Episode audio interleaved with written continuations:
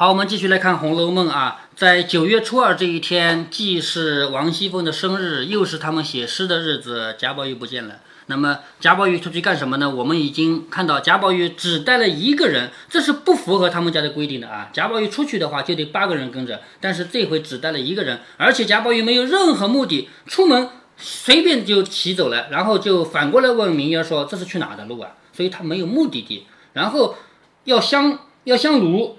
都没有，没有怎么办？明月说前面就是水仙庵了。贾宝玉说好去，然后到了水仙庵要借香炉，那个尼姑拍马屁，拿了很多东西来，包括那个烧的纸马都送来了。好，贾宝玉说不要，只要香和香炉。然后找来找去，要找一个干净的地方。这个干净不是指没有尘土啊，干净是内心的纯净啊。要找这样一个地方，怎么也找不到。后来明月指着那个井台说：“井台上怎么样？”好，宝玉点点头，一起来到井台上，将炉放下。明儿站过一旁，宝玉掏出香来焚上，好点香，含泪施了半里。好，什么叫施半里呢？如果这样子一弯到底，这叫施一个里，是不是啊？他没有到底，他施了半个里。好，含泪就是他没有哭出来，但是有眼泪，然后回身命收了去，是什么意思呢？作者在这里刻意的描写贾宝玉没有完全的来做一个一整套的礼仪。如果是要纪念一个谁的话，很有可能是。什么鞠躬啊、磕头啊这些东西的，但是贾宝玉不那么严谨，他只是施了个半礼，然后就不要了，就是这个仪式很不完整。明儿答应的却不收，你看明儿这个人叫他收，哦，好的，但是他没有收，他干嘛呢？他爬下来磕了几个头。明儿为什么爬下来磕头呢？因为贾宝玉在纪念的人，他也不知道是谁，但是我作为一个仆人，宝玉都给他施礼了，我能够不给他磕头吗？是不是？所以明耀就给他磕了几个头，然后嘴里说什么话？明耀这个人嘴里说的话很好，好好笑啊。他说：“我明儿跟二爷这几年，好，我跟了他几年了啊。二爷的心事我没有不知道的，因为贾宝玉平常有什么事都是跟明耀一起的吧？是不是啊？但是不知道。对，二爷的心事我没有不知道的，只是今儿这一个祭祀没有告诉我，就是这么多年来 还自相矛盾呢。对。”就是这么多年来，什么事我都知道，只有这个事我不知道，我也不敢问。我作为一个仆人，我敢问吗？二爷，你告诉我，不敢问，是不是啊？只是受祭的这个阴魂虽不知名姓，就是二爷刚刚祭拜的这个人，我也不知道你是谁，我不知名姓，想来自然那是人间有一，天上无双的，就是。二爷能够跑到外面来偷偷祭拜的人，那一定是极特别极特别的人，对不对啊？一定是人间有一，天上无双，人间就那么一个，天上也不会有两个，叫极聪明极俊雅的一位姐姐妹妹了。好，他认为贾宝玉要祭祀一定是女的，对不对？啊那一定是一个姐姐妹妹。二爷心中的事不能出口，让我代住。好，他就接下来要胡说了啊。他说，对他想到是呃女的，是不是因为是在做神庙？因为贾宝玉什么时候跟男的有多少关系啊？贾宝玉唯独交往过的男的就是，呃，蒋玉菡，还有一个前面死掉的那个秦钟，是不是啊？别的都很少嘛，一天到晚跟姐姐妹妹在一起的嘛，所以他猜就是个姐姐妹妹啊。他说二爷的心事不能出口，让我来代住，就是二爷既然。刚才只能含泪失半礼，嘴里什么话也没不说吧。他既然不能说，那我替他说吧。若芳魂有感，芳魂就是一个姐姐妹妹的魂魄啊。如果你的魂魄你能感觉到的话，若香魄多情，香有香味的魄魂魄啊，也是指姐姐妹妹的魂魄。如果芳魂有感，如果香魂多情，虽然阴阳间隔，既是知己之间，时常来问候二爷，未尝不可。就是如果你感觉到的话，就算。我们阴阳相隔，贾贾宝玉在阳间，你在阴间，那你来看看二爷也可以的呀，是不是啊？你你在阴间保佑二爷来生也变成一个女孩，和你们一处相伴，再也不可脱生这个须眉浊物了。就是贾宝玉很喜欢女的啊，将来你就让他下一辈子投胎就做女的吧，别做男的了。就是这是明烟说的话啊，说着又磕了几个头，才爬起来。宝玉听他没说完，就撑不住笑了。就是明烟这个话说的太顽皮了嘛，贾宝玉都被逗笑了，就替他说：“休胡说，让人看见笑话。”明烟起来收过香炉，和宝玉走着，应说：“我已经和姑子说了，二爷还没有用饭，叫他们随便收拾了些东西，二爷勉强吃了。我们知道今儿咱们里头大摆宴席，热闹非常，二爷为此躲了出来的，横竖在这里清静一天，也就尽到礼了。”若不吃东西，断食不得。好，您要在这里说了两层意思啊，一层意思是什么呢？你没吃饭你就出来了，你不饿吗？饿怎么办？我跟赵尼姑说了，让他随便弄一些干干净净的东西招待你一下，这是第一层。第二层呢，你得回去，因为家里那么热闹会找你的，是不是啊？啊，家里找不到你的天都翻掉的，是不是啊？好，也就是，但是明月不会说，二爷我们回去吧，他不能这么说。这么说的话，你说贾宝玉凭什么要听他的，是不是？所以他这话说的很巧妙啊。他说咱们家里面那么热闹，你一定是为了清静才躲出来的。是吧？但是你在这里最多也就躲一天吧，你也就尽到礼了。就是你要纪念的那个人，你为了他躲一天，你也尽到礼了嘛，是不是？宝玉说：“戏酒既然不吃，这随便的素的吃些何妨啊？就是家里那个唱戏啊、喝酒啊，那个我不吃的话，这里素的我吃一些也没关系。”明爷说：“这边才是。”还有一说：“咱们来了，还有人不放心。若没有人不放心，便晚了进城又何妨？若有人不放心，二爷须得回城去才好。”好，什么意思啊？你这次出来，家里是有人要不放心的，有人要找你的。假如没人找你的话，咱们就在外面过个一天也没事儿，是不是啊？但是家里有人要找你，你千万不能在外面过一天。明爷说的是这一层意思啊。第一，老太太太太也放了心；第二，礼也尽了。不过如此，就是你现在回去的话，第一，老太太和太太他们放心你回去嘛。第二呢？你出来已经为这个不知道是谁的人烧过香了，你礼也尽到了嘛，是不是？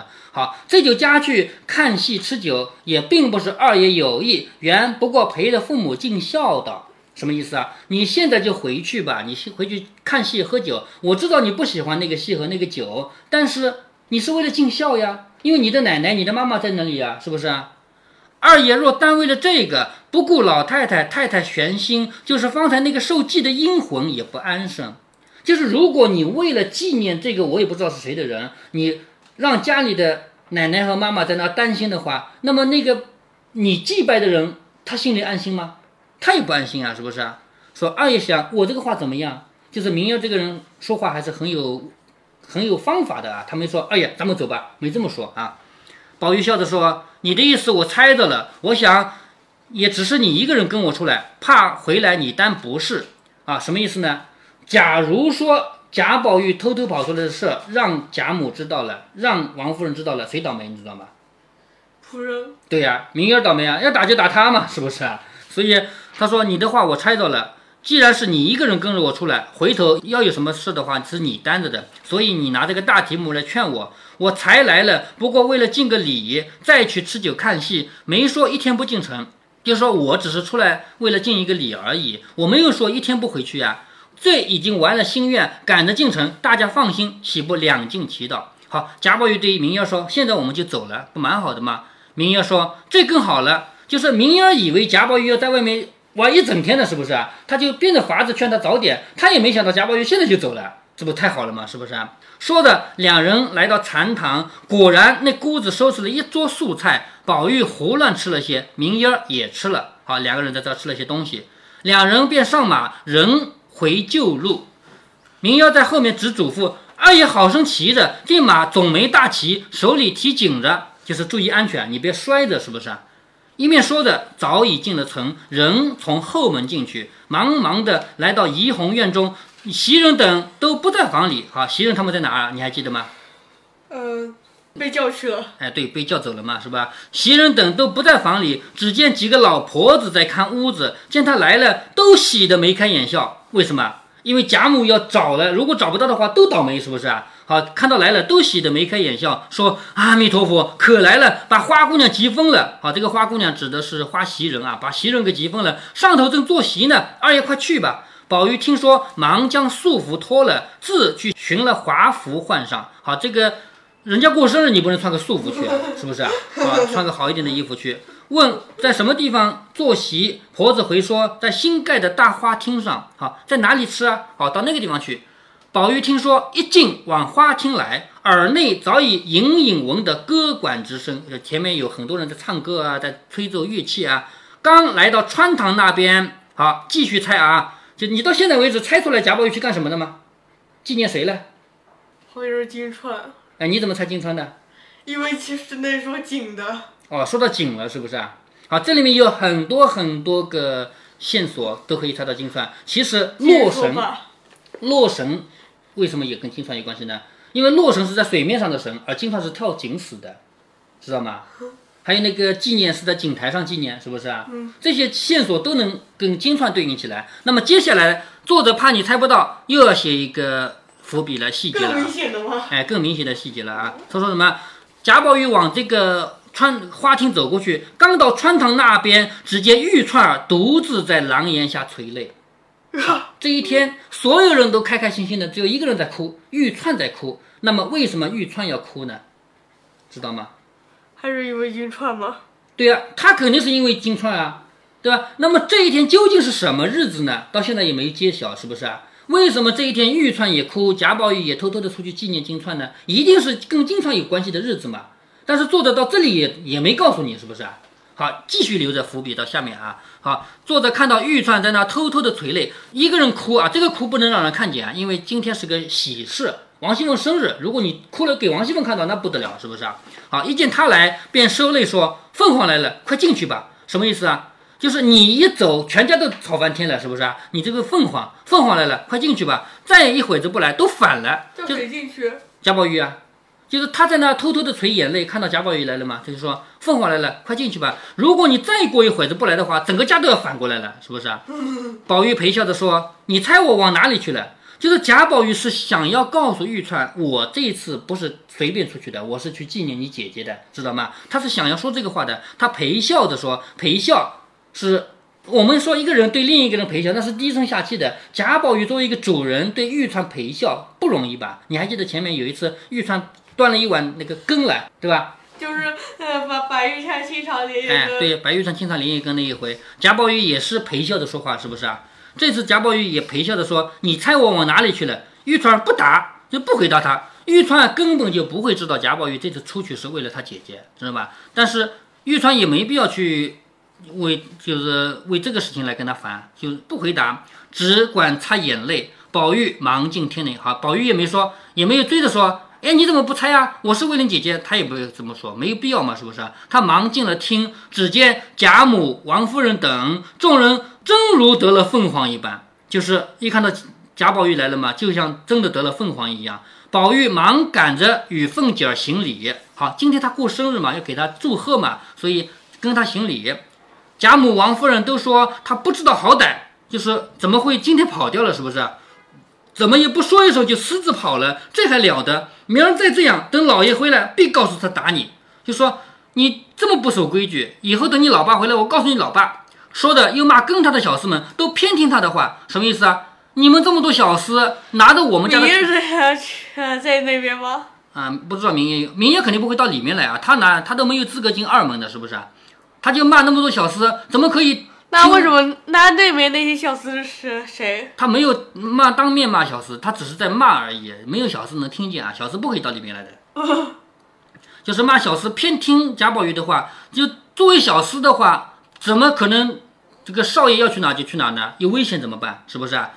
说哪里去就去哪里，也不回一声，一面又问他到底去哪了，可吃了什么，可唬着了，就是你有没有被吓着？你到外面去有没有被吓着？是不是？宝玉只回说北静王一个爱妾昨日没了，给他到哪去了？什么意思啊？北静王死了一个爱妾，我到他那儿去了。他哭成那样，我不好撇下就回来，所以多等了一会子。因为北静王哭得很伤心，所以我我不好扔下他嘛，所以我就多陪了一会儿。贾母说：“以后再私自出门，不先告诉我们，一定叫你老子打你。”宝玉答应着，因又要打更的小子们，众人又忙说情，又劝说老太太不要过虑了，他已经回来了，大家该放心乐一乐。就是贾母是要打小厮的，那么旁边人劝说不要打了，不要打了。今天既然回来了，什么事儿没有嘛？贾母先不放心，自然发狠。